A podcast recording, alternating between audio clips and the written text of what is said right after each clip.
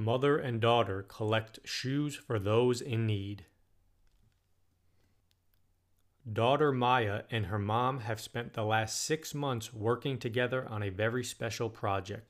With some help from Maya's brother Christian and her grandmother Eva, they have collected 5,200 pairs of shoes to benefit Soles for Souls, an organization that collects new and used shoes and clothing and distributes them to people in need all over the world. Their goal? To collect 25,000 pairs so they can travel with Soles for Souls somewhere in the world to personally deliver shoes to the communities they serve. I just feel great because I'm doing something good for the world, and I can do it with my mom because we are partners, says Maya.